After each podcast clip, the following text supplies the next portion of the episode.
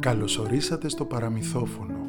Είμαι ο Γιώργος Ευγενικός και μαζί θα ταξιδέψουμε στον κόσμο των μύθων και των παραμυθιών. Έρευνα επιμέλεια κειμένου Μαρία Βλαχάκη. Μουσική, σύνθεση, τραγούδι Αλέξανδρος Μακρύς.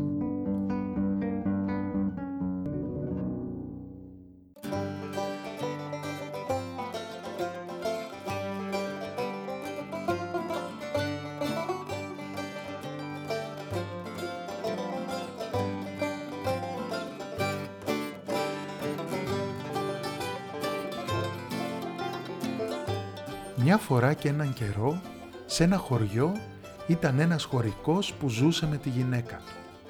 Ήταν φτωχοί και είχαν μονάχα μια καλύβα, το περιβόλι τους και ένα μικρό χωράφι. Του χωρικού δεν του έφτανε η φτώχεια του, ήταν και κακότυχος. Έσπερνε, όργωνε, πότιζε το χωράφι, μα σαν ερχόταν ο καιρός του θερισμού, η σοδιά ήταν λιγοστή. Όσο για το περιβόλι, φύτευε λαχανικά και τα φρόντιζε, μα εκείνα τόσο δά φύτρωναν και έπειτα μαραίνονταν. Τι να κάνει ο άνθρωπος, δανειζόταν από εδώ, δανειζόταν από εκεί, κάποτε έφτασε να είναι χρεωμένος μέχρι το λαιμό και πρώτα απ' όλα στον πλούσιο γείτονα. Μια μέρα ο γείτονας του είπε «Μου χρωστάς μια περιουσία και το χρέος σου όλο και μεγαλώνει. Κάνε τα κουμάντα σου να με ξεπληρώσεις γιατί θα σε πάω στο δικαστή και τότε μαυροφίδι που σε έφαγε». Τρώμαξε ο φτωχός χωρικός, αλλά δεν γινόταν και να τον κακολογήσει. Μπορεί ο γείτονας να ήταν πλούσιος και στριμμένο άντερο, αλλά είχε και τα δίκια του. Μια και δυο έφτασαν εμπρός στο δικαστή. Ο χωρικός δεν αρνήθηκε τίποτα. Αποφασίζω πως πρέπει να πουλήσεις το χωράφι σου και αν χρειαστεί την καλύβα με το περιβόλι. Να πάρεις τη γυναίκα σου και να πάτε να μείνετε στο πατρικό σου ή στο δικό της πατρικό. Είναι υποχρέωσή σου να αναλάβεις τις ευθύνες σου και τα χρέη σου. είπε ο δικαστής. Ο φτωχός χωρικός δεν έβγαλε μιλιά. Ο πλούσιος γείτονας γύρισε στο αρχοντικό του ευχαριστημένος. Μια μέρα ο χωρικός είχε πάει στο δάσος για να κόψει και να μαζέψει ξύλα. «Αχ, ρημάδα ζωή», αναστέναξε. Ένας καλικάντζαρος τον άκουσε και κουτσομπόλης καθώς ήταν ξεπετάχτηκε μέσα από τις φιλοσιές των δέντρων που ήταν κρυμμένος. «Γιατί αναστενάζεις άνθρωπε» ρώτησε ο καλικάντζαρος. «Αμάν, εσύ μου έλειπες τώρα. Μην τα ρωτάς. Έχω κι εγώ τα βάσανά μου», απάντησε ο χωρικός. «Χάνω την καλύβα μου από χρέη, καλικάντζαρε». «Αχ, και τι δε θα δίνα για να συναντήσω έναν άνθρωπο που θα με χτυπήσει φιλικά στην πλάτη και θα μου πει «Μην ανησυχείς φίλε, εγώ θα σε βοηθήσω». Ο Καλικάντζαρος χτύπησε φιλικά τον χωρικό στην πλάτη και του είπε «Μην ανησυχείς φίλε, εγώ θα σε βοηθήσω». «Τι είπες» ρώτησε με έκπληξη ο χωρικός. «Τι είπα, αυτό που άκουσες είπα. Είσαι φτωχός χρεωμένος, είσαι και κουφός» αποκρίθηκε ο Καλικάντζαρος που πιο μεγάλη ήταν η γλώσσα του παρά τον πόη του. «Μα εσύ δεν είσαι άνθρωπος, είσαι καλικάντζαρος». «Ε και τι με αυτό; Κοιτάς το δέντρο ανθρωπέ μου και χάνεις το δάσος. Τι σε πειράζει που είμαι καλικάντζαρος αφού μπορώ να σε βοηθήσω; Θέλω όμως να μου δώσεις κι εσύ κάτι για αντάλλαγμα». «Θα σου δώσω ό,τι μου ζητήσεις, αρκεί να σώσω την καλύβα μου και ό,τι θέλεις θα το Θέλω να μου δώσεις αυτό που ακόμη δεν ξέρεις ότι το έχεις. Και πώς θα στο δώσω αφού ούτε εγώ ξέρω τι είναι αυτό; Θα το καταλάβεις σύντομα. Και πού θα το βρω αυτό που θέλεις να σου δώσω, αφού δεν ξέρω ότι το έχω και πού το έχω; Θα το βρεις μέσα στο σπίτι σου. Εγώ θα σου δώσω ένα σακί με χρυσά νομίσματα, θα ξεπληρώσεις όλα τα χρέη σου και θα σου μείνει και περίσευμα. Δέχεσαι, είπε ο Καλικάντζαρος. Δέχομαι, είπε ο χωρικός και συμφώνησε χωρίς να πολύ καταλάβει. Θα σε περιμένω σε αυτό το σημείο σε 7 χρόνια ακριβώς για να μου δώσεις αυτό που μου υποσχέθηκες. Πρόσεξε. Μην πας να με ξεγελάσεις κακομύρι μου, γιατί θα το μετανιώσεις. Είπε ο Καλικάντζαρος και κούνησε απειλητικά το ξερακιανό του δάχτυλο. «Κι αν δεν έρθω σε 7 χρόνια, τι θα γίνει» ρώτησε ο χωρικός. Θα το πάρω μοναχός μου αυτό που θέλω και αλλήμωνος όταν σε βρω και σε τσακώσω. Απάντησε ο Καλικάντζαρος αυστηρά και σούφρωσε τις φρυδάρες του. Ο Καλικάντζαρος για μια στιγμή μαλάκωσε το μούτρο του και στάθηκε σκεπτικός. Με τα βρώμικα μακριά του νύχια έξισε την ξεμαλιασμένη κεφάλα του και είπε «Θα σου βάλω μια δοκιμασία. Αν καταφέρεις και την περάσεις, θα γλιτώσεις από την αφεντιά μου». Μέχρι να φτάσει η μέρα της συνάντησής μας, θέλω να ανακαλύψεις ποιο είναι το όνομά μου. Ο Καλικάντζαρος με μιας εμφάνισε ένα σακί που ξεχύλιζε από λαμπερά χρυσά νομίσματα και χάθηκε σαν σύμφωνας. Ο χωρικός είχε παλαβώσει από τη χαρά του. Κοιτούσε το σακί και δεν πίστευε στα μάτια του. Το πήρε στα χέρια του και κίνησε για την καλύβα του γελαστός και ξελαφρωμένος. Στο δρόμο του γυρισμού χοροπηδούσε και σφύριζε και ανυπομονούσε να ιστορίσει στη γυναίκα του όσα είχαν συμβεί στο δάσος. Η γυναίκα του τον περίμενε πώς και πώς να επιστρέψει και βαστούσε στην αγκαλιά της το νεογέννητο μωρό της. Ήταν έγκυος βλέπετε και την ημέρα εκείνη έφερε στον κόσμο ένα υγιέστατο και πανέμορφο γιο.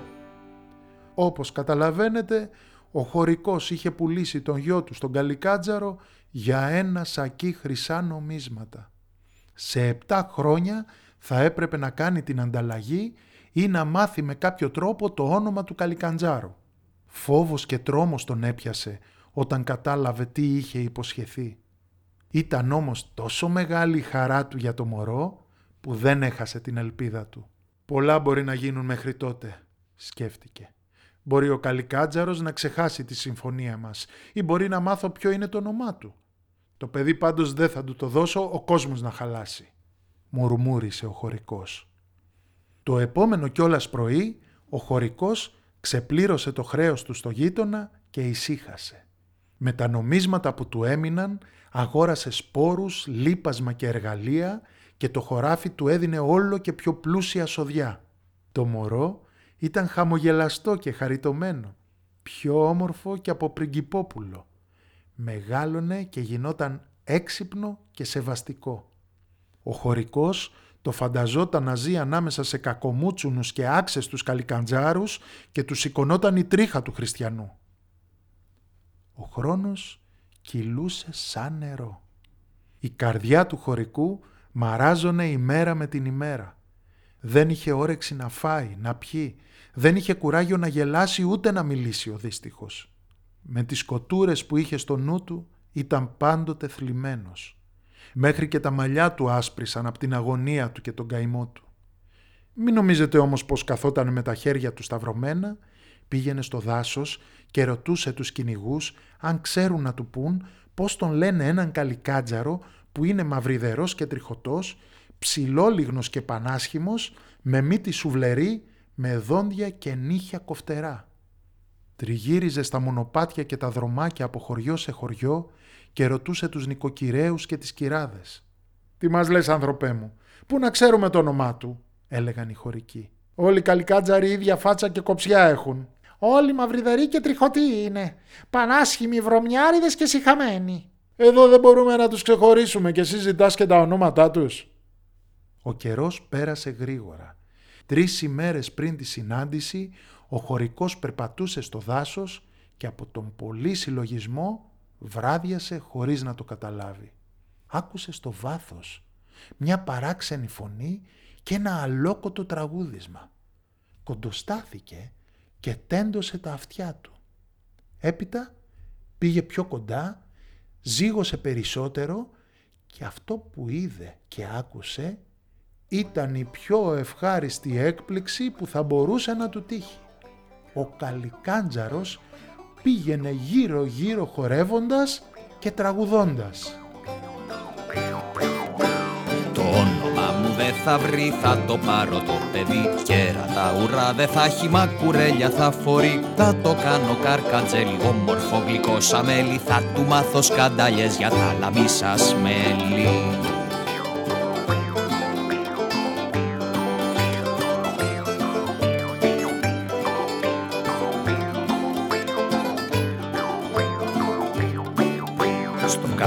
κόσμο το δέντρο της γης θα πριονίζει Στον επάνω τα Χριστούγεννα θα σεριανίζει. Το αλεύρι θα σκορπάει κάθε δυστυχή Νοικοκύρα θα τρέχει για να συγυρίζει.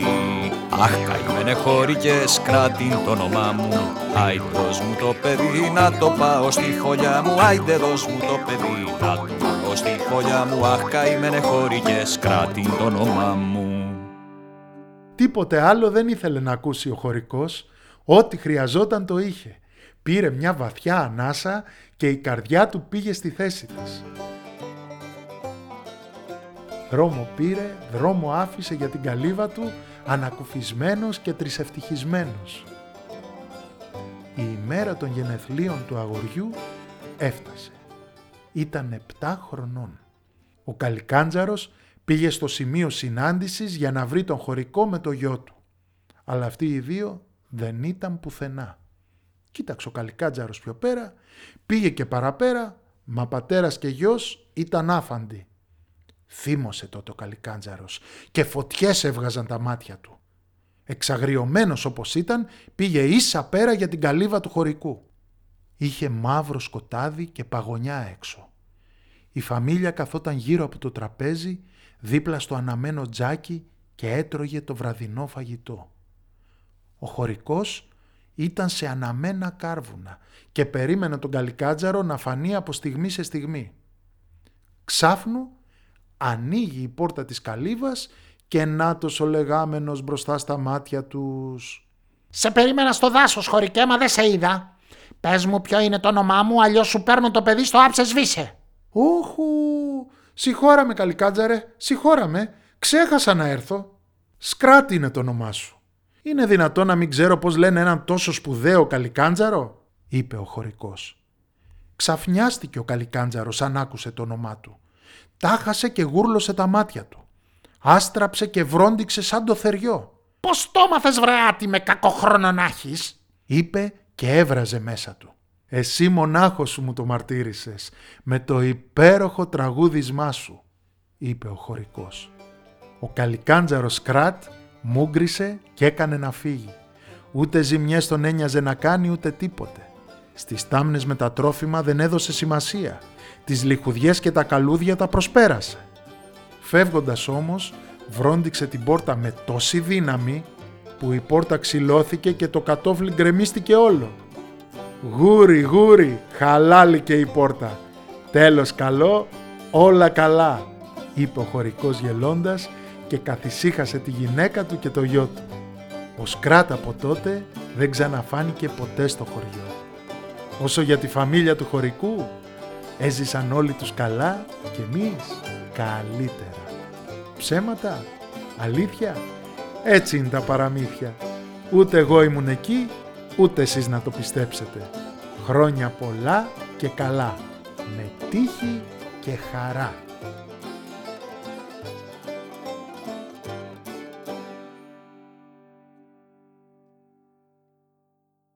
Ακούσατε το παραμύθι «Σκράτ ο Καλικάντζαρος», ένα παραμύθι από τη λαϊκή προφορική παράδοση της Κροατίας, δράση που υλοποιείται με δωρεά από το Τίμα Κοινοφελές Ίδρυμα στο πλαίσιο του προγράμματος Σημεία Στήριξης, που συγχρηματοδοτείται από 8 κοινοφελείς οργανισμούς.